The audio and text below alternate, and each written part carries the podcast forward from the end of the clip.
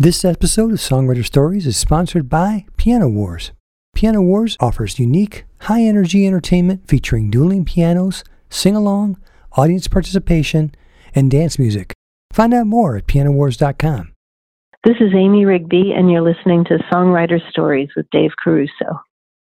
Amy Rigby weaves observational wit and interpersonal scenarios into songs that are perceptive, genuine, and easily relatable. Let's listen.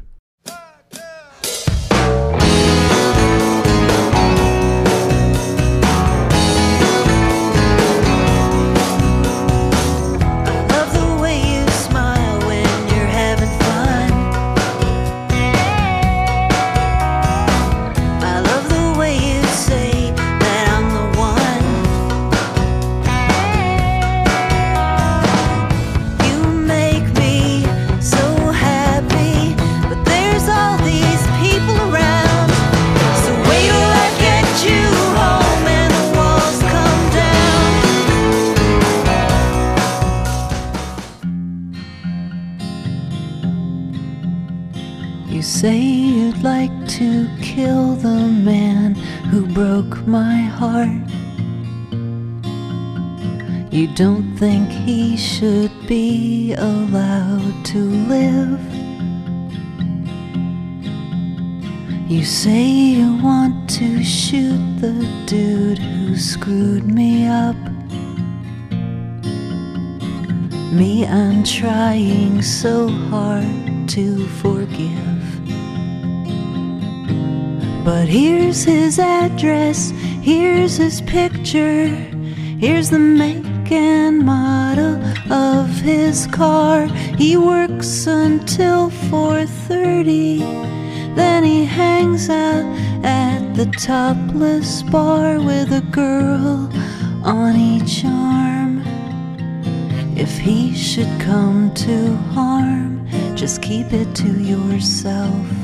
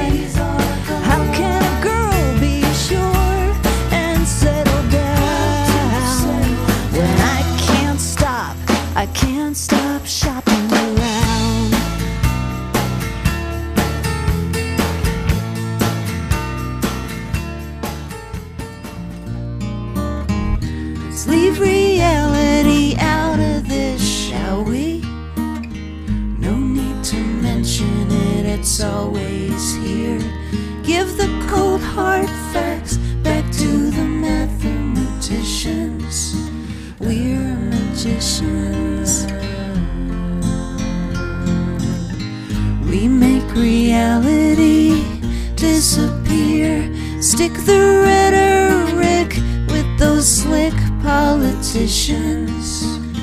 We're magicians. We make reality disappear.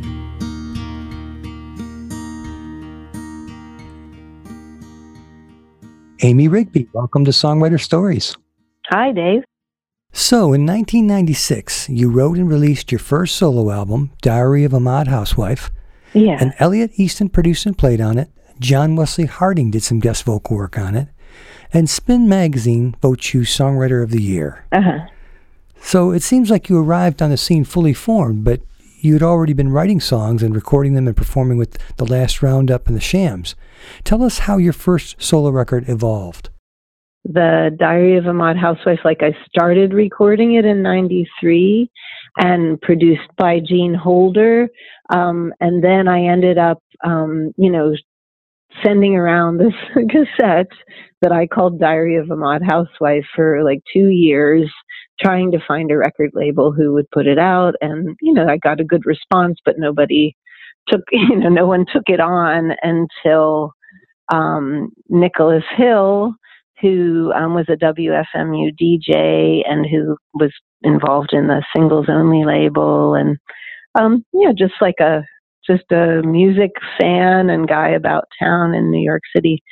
Um, who just very, you know, he he he was super supportive of a lot of Victoria Williams, Jeff Buckley. I mean, Nick Nick was just sort of like a, a, a guardian angel for a lot of mm-hmm. um, musicians, not in um, an artist, not in a like professional capacity, but just as a supporter. He put up the money to help me record my initial um, tape of Diary of a Mod Housewife, and then eventually he got a job at Koch Records, and he was, you know, and that had always been our our kind of backup plan. Well, if no one else will do it, you know, Nick, maybe you'll get a job at a record label, and then you know we can put it out that way. And so when he did that, you know, a, a couple of years had gone by. I'd written some more songs, um, and so that then I went out to LA and, and worked with Elliot Easton. He he produced the he's credited as the producer of the album because he kind of you know we brought it all together with new the new songs that I recorded out in LA and then put together a couple of the songs from the Gene Holder sessions and um and that's what came out as as the album. So it kind of it, again it took it took a while.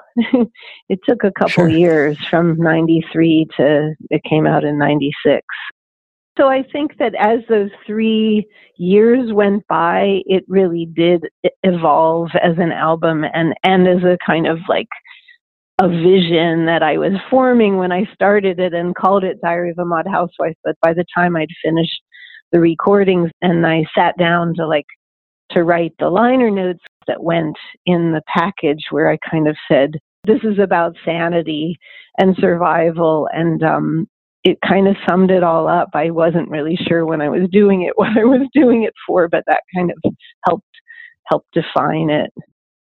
Yeah, but I think a lot of artists, they'll put out their first album without really knowing who they are. Somebody else is telling them who they are. Like, this is the image we want for you, or this is the image we're going to sell you as because we think we can sell it. You. I never had anybody like, well, n- nobody ever was interested in me that way. All the way back to the shams, you're becoming this person who has a child and says, I'm going to start putting that part of myself into my writing. You were developing that early before your first album came out. That's true. And I, yeah, like I never, I never had, you know, some music biz impresario saying like, you, you're going to be a star. Here's how we're going to do it. You know, like, so I guess I was lucky. I agree. you know, I don't know. I don't know if I felt lucky, I felt like, oh God, won't somebody like pluck me up out of, you know, this day job mm-hmm. and tell me what to do, please. You know, now I realize I was really the lucky one. Yes, because it's because of the freedom. Uh, you got to do what you wanted to. Yeah, and and also the time. Yeah. All right, so I'm going to skip around a little bit and talk about some of your songs, and uh, love to hear your input about them. You can talk about as detailed as you want about how they were written or how you write in general, your your process. But anybody browsing your song catalog would notice that you care a lot about writing evocative song titles like "Beer and Kisses," "The Summer of My Wasted Youth," "Men in Sandals," and "Dancing with Joey Ramone." Uh, what percentage of the time do you write your title first? as opposed to developing your theme first and then deriving the title after getting something down on the page? That's an interesting question. I would say most of the time I arrive at the title as I'm writing the song. I love a great title and I love, you know, that that phrase that just kind of like um, you know, sticks in your mind before and it and it probably existed before the song was ever written.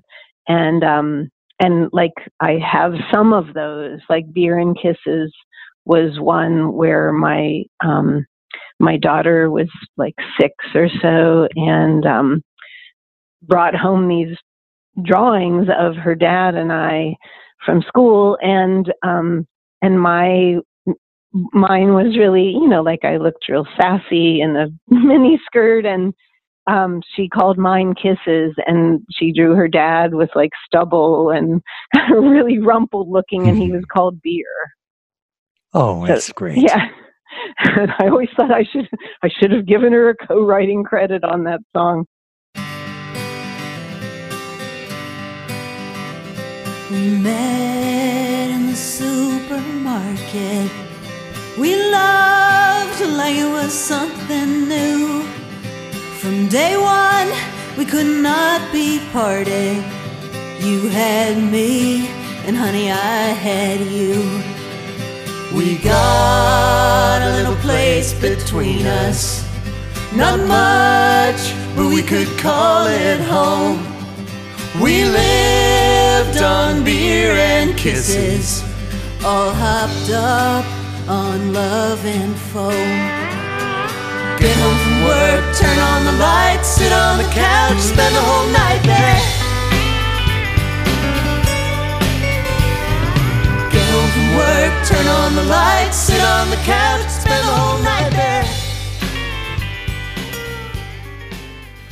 and somehow that just like worked its way into the song. I don't even know like when I started writing that song if I knew that that would be the title, but hmm probably as I got to like, oh, I need a chorus, sort of chorus here, um, or a refrain, and then I probably thought, oh yeah, like, and I remembered that. You know, I don't think I sat down to write "Beer and Kisses," but I saved a lot of my notebooks from from back then, so it's it is really fun to like sometimes just like go through them and and see. Like I found, um, I think I might have even put it up on Instagram or something. I found the page that I wrote the lyrics for 20 questions in, and I just, and it's just like all pretty much exactly as the song turned out, except there's a there's a few lines that are you know that are scratched out and changed, but pretty much it's just like all tumbled out. And I didn't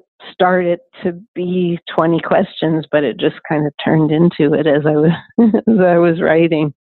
So I lo- I love that about songwriting, the discovery of the title.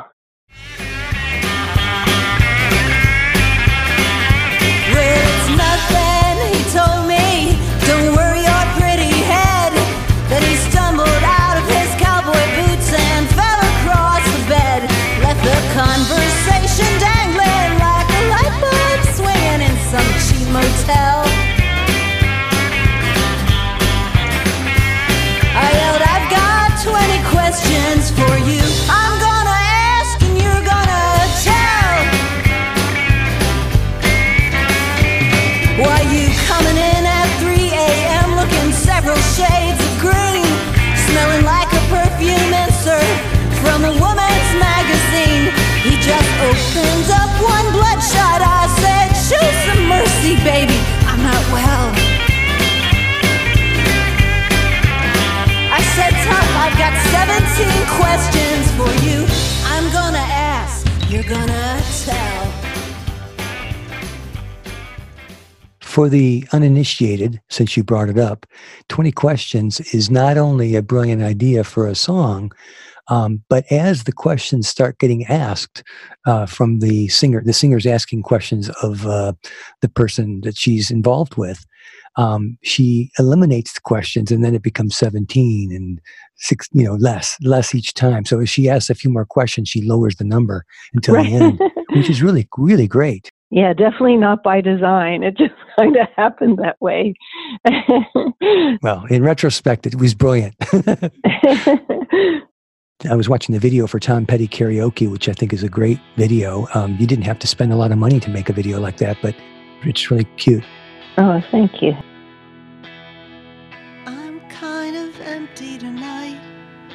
Nothing feels right. Nothing feels right. I'm going out on my own. Can't stay home. No, I can't stay home when I'm holding the microphone. It's like I'm holding on to something that's gone. When I sing,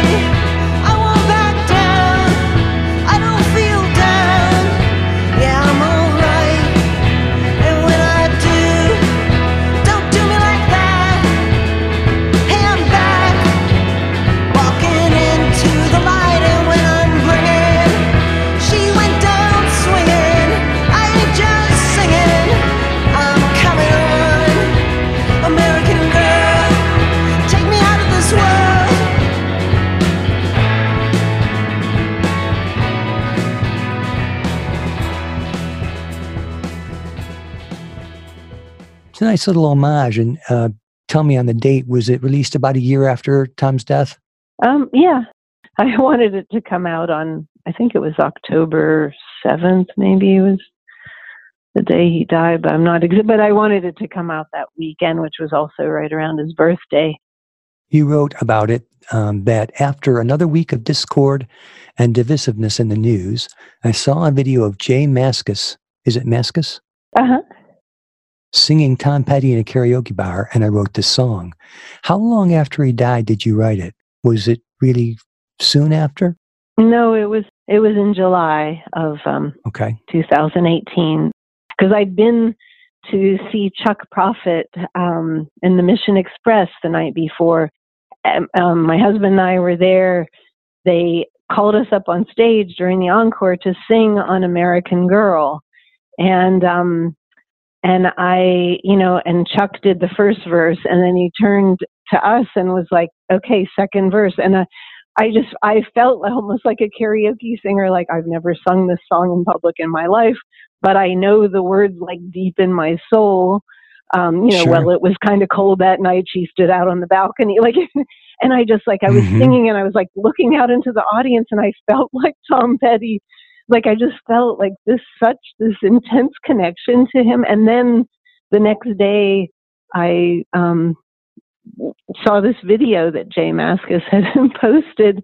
He had a band called Dinosaur Jr. He still does. I mean, I guess it's basically him. Oh, yeah. And um and it was it was him singing it was either Don't Do Me Like That or I Won't Back Down. I can't remember now. And and it was just like this lonely karaoke bar. It was almost like he was just singing for himself. And uh and that just like really, you know, it all just like swirled together and turned into that song we actually recorded the song like the next day um, and then it just took a little while to get the video together and to get it all mixed and mastered and all that The video is great. I like that you chose to be deadpan. Um, you're you're wearing a, a wig, but you chose not to act um, like a person who normally does karaoke has a lot of facial expression and tries to act like a star. if you look up jay mascis tom petty karaoke i was really just playing him Mm, gotcha. Yeah, you're doing the character. and he was just standing so still he wasn't being like a person at a karaoke bar you know trying to play to the crowd he was just doing it for himself and, and so that was the character i was playing. And it switches to the live band when the when the musical break comes, and and then everybody's getting into it, and that's you know you and Reckless Eric and who was the rest of your band? it's interesting because yeah doug wygal playing drums he actually was um my original mod housewife drummer back in in the 90s he he um was in a band called the individuals and and also the Wei- the wygals and um all you know and janet wygal was married to gene holder um so yeah it was all part of the um part of the family but um then he he actually lives up state New York and has a record store in Kingston, New York, and and yeah, so like I reconnected with him up here all these years later and play with him quite a lot. And then a friend of ours who who lives in our town and is a great musician, Ross uh, Goldstein. He played he played the part of the of the bass player, even though Eric played the bass on the recording. That's nice. Dry wit and humor in songwriting can be a tricky thing. You know, your wittiest material seems to be, to me, less about setup lines and punchlines and more about engaging storylines, like in Tonight, I'm going to give the drummer some. How conscious of that are you as you're writing? Do you think about that, like the fact of whether it's a funny, funny song or it's a story song? Because you seem very story oriented to me. It's a tough question because I like I love humor in songs. but not like boom boom humor necessarily. Yeah, because they can tend to be, if it's too sort of broad, it could be like called a novelty song Right. and disposable. You have to hear this whole song, even if you know what the title is. You have to hear the whole thing to get it. Yeah, and you want to, and you want someone to be able to hear it again, even though they know what's coming. hmm I don't know that I sit down, you know, to make a song funny, but just some situations, just like it just naturally goes that way. And like the, the give the drummer song like I just I saw a guy walking towards me on Second Avenue wearing a Zildjian T-shirt, and I was like, "Oh boy, here comes another drummer." Zildjian cymbals. and that just turned into that song with all the knowledge that I have, having been married to a drummer. He's sad cause he's gotta go work a day job till somebody calls. He's pissed cause the guy they chose has Cheerios instead of balls. He rocks when he puts the meters on and turns it up to 10. He feels alone sometimes. He knows he's not like other men cause he's got a drawer of Zildjian shirts and a bass drum in his living room. He hits the snare so hard it hurts, and he makes my heart go boom, boom, boom. So tonight I'm gonna give the drummer some. Tonight I'm gonna give Oh, and also the I guess I'm forgetting the most important part, which was that somebody had around that time sent me just like, and this was back when people would mail stuff to each other. We didn't even like email back then or have like Facebook or anything, but this friend in Philadelphia just sent me a drummer joke on a piece of paper and it just said, What's the difference between a, a drummer and a U.S. savings bond? One will eventually mature and earn money. and so, and that's the joke that I use in the song. So that combined with seeing the drummer, I think it did kind of just join together to become that song. It's awesome. I like that it's a woman's story. It, it, it can only be a woman's story. She's in charge, and it's a little mission of mercy. yeah, that's true. That's a good. That's a good way to look at it. This is going to be his Christmas day for tonight. You know? Very cool. Now, your writing tone sometimes has a sharp wit about it that's successful because it's like, I'm kidding, but no, seriously. sorry, not sorry. yeah, no, yeah. yeah. And I think cynically yours kind of goes that way. You want to tell us a little bit about that song? I was working in the legal department at CBS, mm-hmm. and um, one of my coworkers actually said, "Oh, I wish you know if I was going to get married again, I just wish there was a song that would be you know that would work and cover and cover it in case things didn't work out." Mm-hmm. And so you know there we were sitting typing up all this like legal stuff, so that you know I just like started writing that song instead of I love you forever and, and you're perfect. Cynically Yours is not that song at all. And it's great. The thought of us together doesn't fill me with dread. I can picture being with you till one or both of us is dead. At the end of the day, I've got nothing good to say, but you don't suck so I'm cynically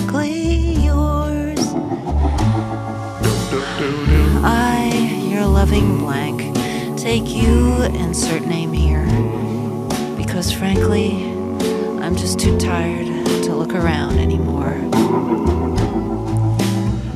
You drive reasonably well, have most of your own teeth, and not much of a prison record, so that's good.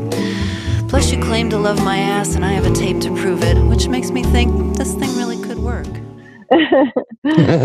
I think I started it at CBS, and then I ended up moving to Nashville, and I hadn't written the like legal clause, and I was just kind of killing time in this day job that I had at Vanderbilt University, and I just like amused myself by writing that clause in the middle. I realize sometimes now playing some of these songs, like, holy, you know, th- this song is like 20 years old. Um, mm-hmm. and um, people haven't heard them before. So I can get up in front of a crowd of people and they're all just like laughing and they're just loving it, you know, and it's just hard to not want to play them. it just feels great to play songs that people can relate to.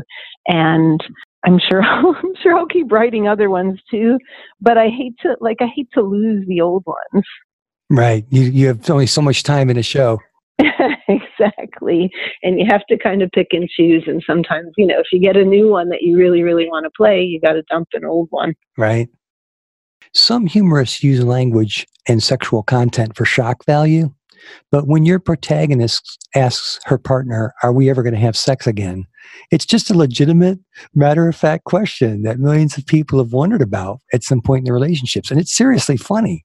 Now, that song, um, I have to give credit to my co writer, Sherry Rich, who's uh, an Australian woman who was living in Nashville when I was living in Nashville.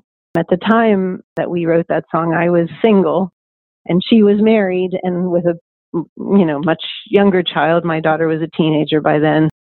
And so she had that idea life's become a great big list of things to do and buy and fix. And then i said at night we pass out before 10 and that and mm-hmm. but she already had she had the line are we ever going to have sex again? And she had the ah. idea. And i just ran with it even to the point where she said do you think it's too depressing about the you know too much kfc and bud and you know but anyway. It's honest. Life's become a great big list. of things to do and buy and fix. At night we pass out before 10 are we ever gonna have sex again? It was an interesting co-writing experience because we kind of just we weren't in the same room. She, you know, she had started the song and kind of was like, "Here, do you know? Can you do something with this?" And then we, I think we finished it off with the little, um, the little, I don't know if you'd call them bridges or, um, mm-hmm you know, screw making love, it's way too ambitious. Let's get down on the rug after you finish the dishes. Um, but so, yeah, great, you know, credit to Sherry for a great idea because that is a song that people just die over and love. And just like everybody in the room relates to it. Yeah, well, she gave you the ball, and you and you did a nice layup and finished it up. So great job. The places you've lived, New York City, Cleveland, Pittsburgh, and France, seem very different from one another. How are they different and similar as a songwriter, from a songwriter's perspective? Well, one place you're missing in there is Nashville.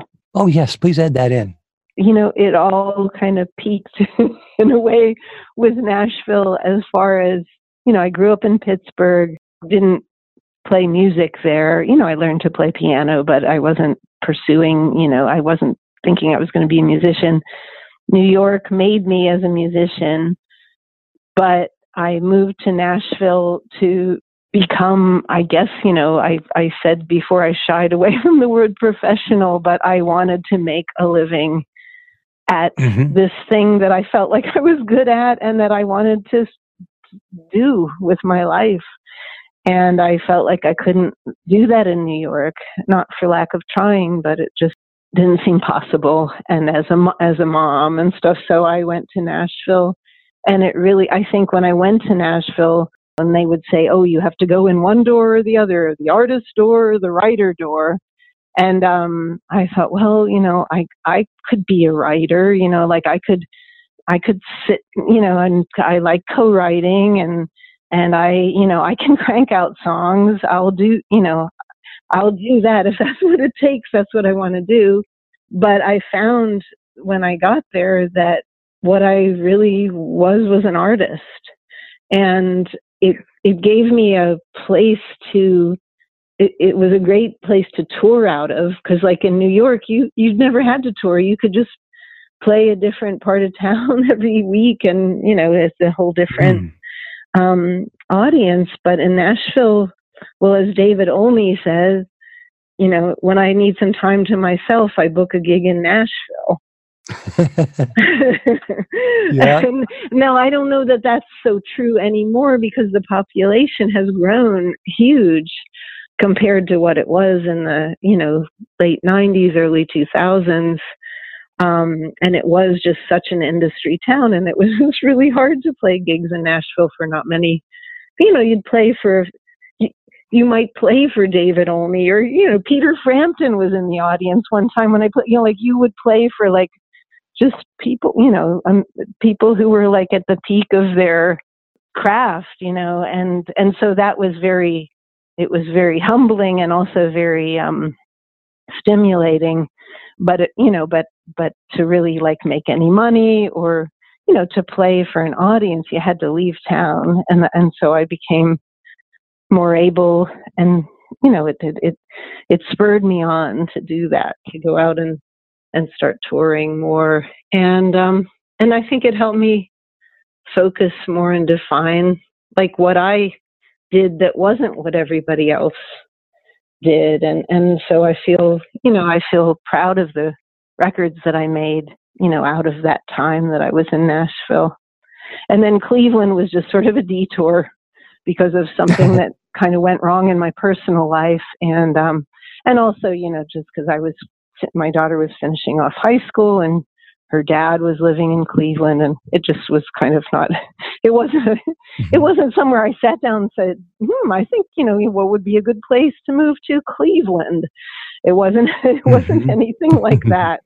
But um and then and then France was just kind of you know a wacky romantic thing when reckless eric and i got together and my daughter was off to college and and we Eric and I started a band together, just the two of us, and and he said, "Do you want to move to France?" And I was like, "Sure."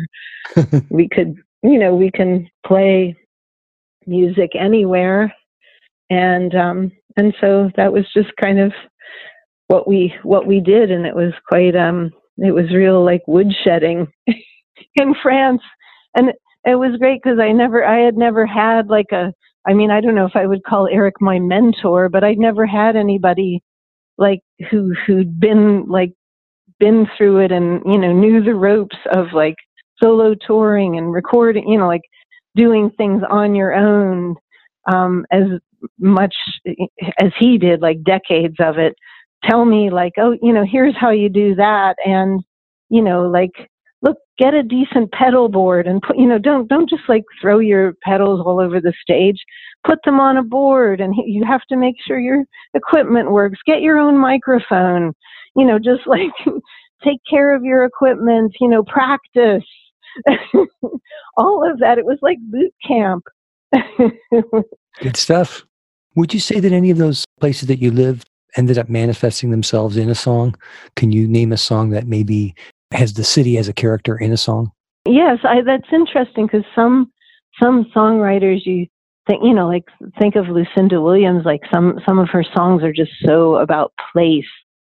I would say you know I've got playing Pittsburgh off of my most recent album, but that one is very much about the experience of going back to the place you came from and even if you've been going for decades and feel like a success somewhere else, going back and suddenly, you know, you're 13 again, have acne, and like your hair's frizzing because um, it's so humid and the pollution is so bad. And that's kind of um, that song feels very much about like Pittsburgh.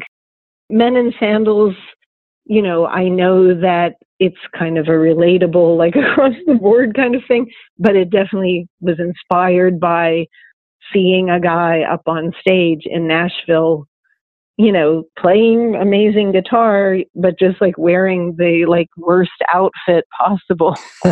and just, you know, so I'll always like have a visual of a guy on stage at Douglas Corner in Nashville.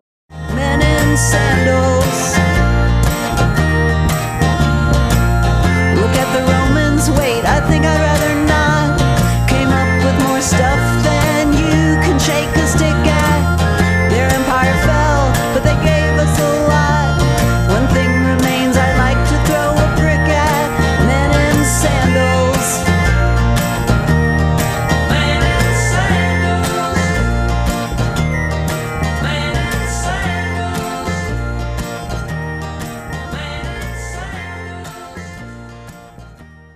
Summer of my wasted youth very much, you know, New York City in the early 80s, but it's amazing how a song with very specific details. And, you know, this is why I love songs.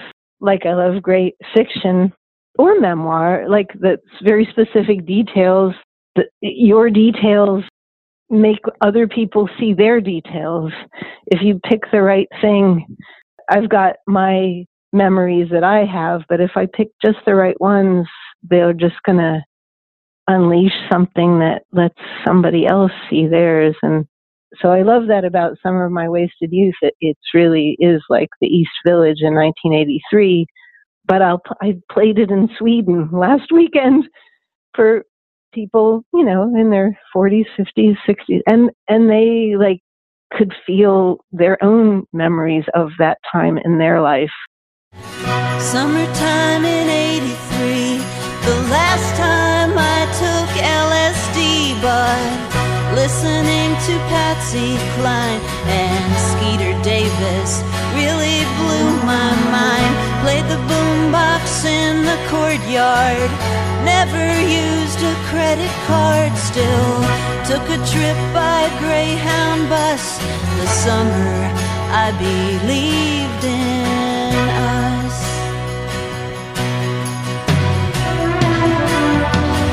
Pushed plaster cows down city streets, wore thrift store skirts with little pleats, smoked pot and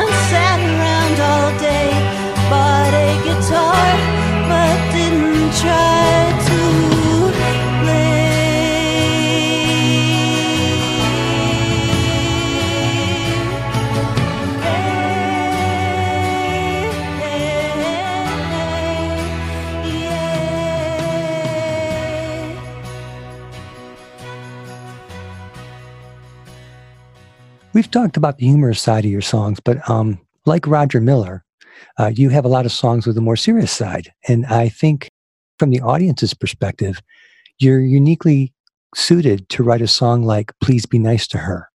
And what I mean by that is that we're much less likely to hear a song with that premise from a single guy. And that's really who the message is for. Um, you make a specific reference to kinky boots, which their fashion history informs the song. If you know what kinky boots are and, and where they came from, it actually informs the song, Please Be Nice to Her. Want to talk about that song a little bit? Um, yeah, it's interesting. I didn't, maybe didn't specifically direct it towards um, guys or a guy and was just thinking about like the world in general. It was like written at a time when my daughter was just, you know, off on her own in Chicago and and Eric's daughter um, was going, who's also, you know, a young adult at the time, going through her own stuff. And um, we were living in France at the time, and we'd gone to Bordeaux, and my daughter had bought these incredibly like gorgeous, sexy boots in a in a vintage store, and um, you know, and so I just, you know, I guess I kind of fixated on on the boots, you know, just thinking like y- you'll have the look and the outfit like you know yes. Everything you know but but knowing from my own years being like 18 walking around manhattan in four inch heels and a mini skirt you know just like i knew nothing you know and but there's certain words or phrases in songs when i sing them they just really get me every single time and that is definitely one of them. Well um the idea that someone could wear something that look make them look more experienced than they really are, and uh, it, it's going to attract a certain type of person, maybe. And, yeah. And you want those nice to her. That's beautiful. Beautiful thought. I was really glad when she, you know, maybe needed some money in Chicago and she took a bunch of stuff to sell at another vintage store and those boots were part of those boots were in there. yeah. you see the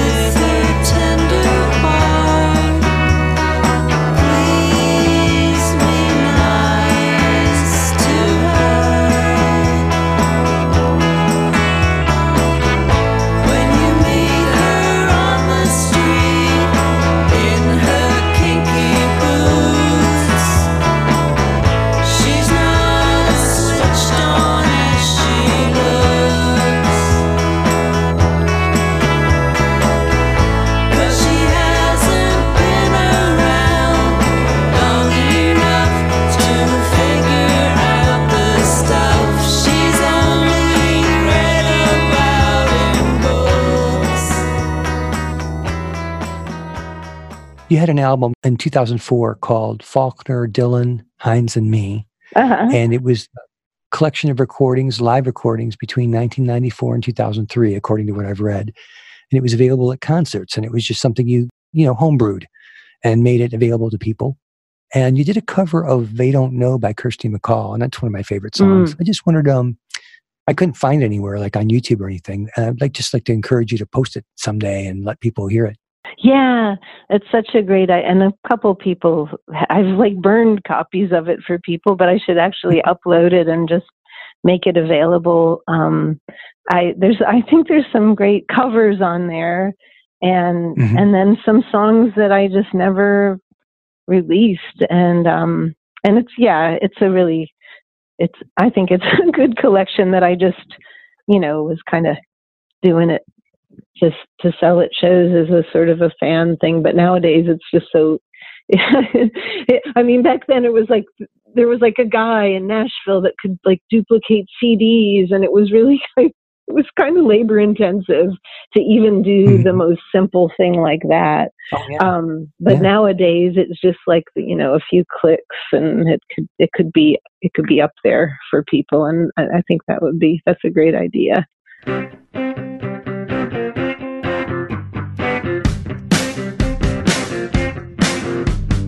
Walked into the party looking just like he had in the past. He came up to me and he didn't even have to ask. I tried to say something, he said, Girl, shut your mouth. You're playing Papa was a rolling stone. Last night I was dancing with Joey Ramone.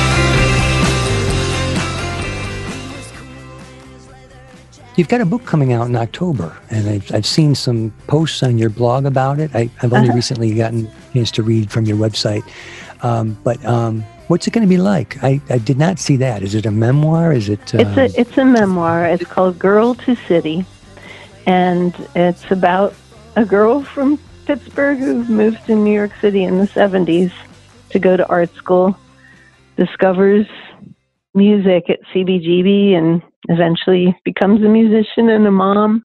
I read a ton of memoirs and a ton of music biographies, autobiographies. Mm-hmm. Um, I hope it's written in a bit of a novelistic way. Like I, I wanted it to be kind of like a like a film. And yeah, it just covers it it ends when I when I leave New York because I I want to write another part. I want to I want to do like you know Nashville. And I started writing this book like years ago because some agent said, said, you know, like, oh, you, you know, write me a proposal and, you know, like you should write a book. And I, I started and then I just was like, oh my God, you know, like writing, writing's really hard, like compared to writing songs. Around then I moved to France and I started a, I started writing a, a blog, just kind of thinking, um, you know, this will help like give me good practice for writing. And um, in that time in rural France, I started writing this book, and it's just kind of taken it's taken a long time. Well, holding a song in your head is easy to do. Like you can read through it in a few minutes and say, "This is where I left off. Here's what I need to do." But holding all the chapters in your head and saying, "But did I leave anything out there? Or do I need another um, th- uh, transition here?" That's harder. I think. It's so hard. and um, it was a great experience for me. I hope I hope it would be that for someone reading it, but it really helped me like make sense of a lot of a lot of choices and things that you know that I did that seemed kind of random, but um but it all, you know, trying to kind of shape it into some sort of coherent narrative um like help i think it helped me make sense of it. So um so it's been it's been good but it's been a bit, it's been a big challenge.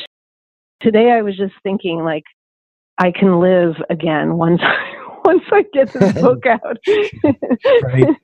I don't know and it's and i felt so i felt so free for a second you know. I love making records and i love playing gigs and and writing songs and playing these songs, but you know, to finish this really important task in my life, this project, it, it has just kind of it's been huge. So it, it feels like it'll just like free up a lot of creative energy that has gone into just this one thing for quite a while. Well, we're looking forward to reading it. And um, I just want to thank you for taking your time to tell us your songwriting stories and uh, talk about your songs a little bit. Really had a good time today. Oh, thanks, Dave. I really enjoyed talking to you. It was great. You've been listening to Songwriter Stories, Episode 10 with Amy Rigby. There's more to this podcast than just the interview. For bonus content, visit songwriterstories.com and click on the Writer's Room link for this episode. If you like the podcast, consider giving us a review at Apple Podcasts. That's all for now. I'm Dave Caruso, and I'll see you next time.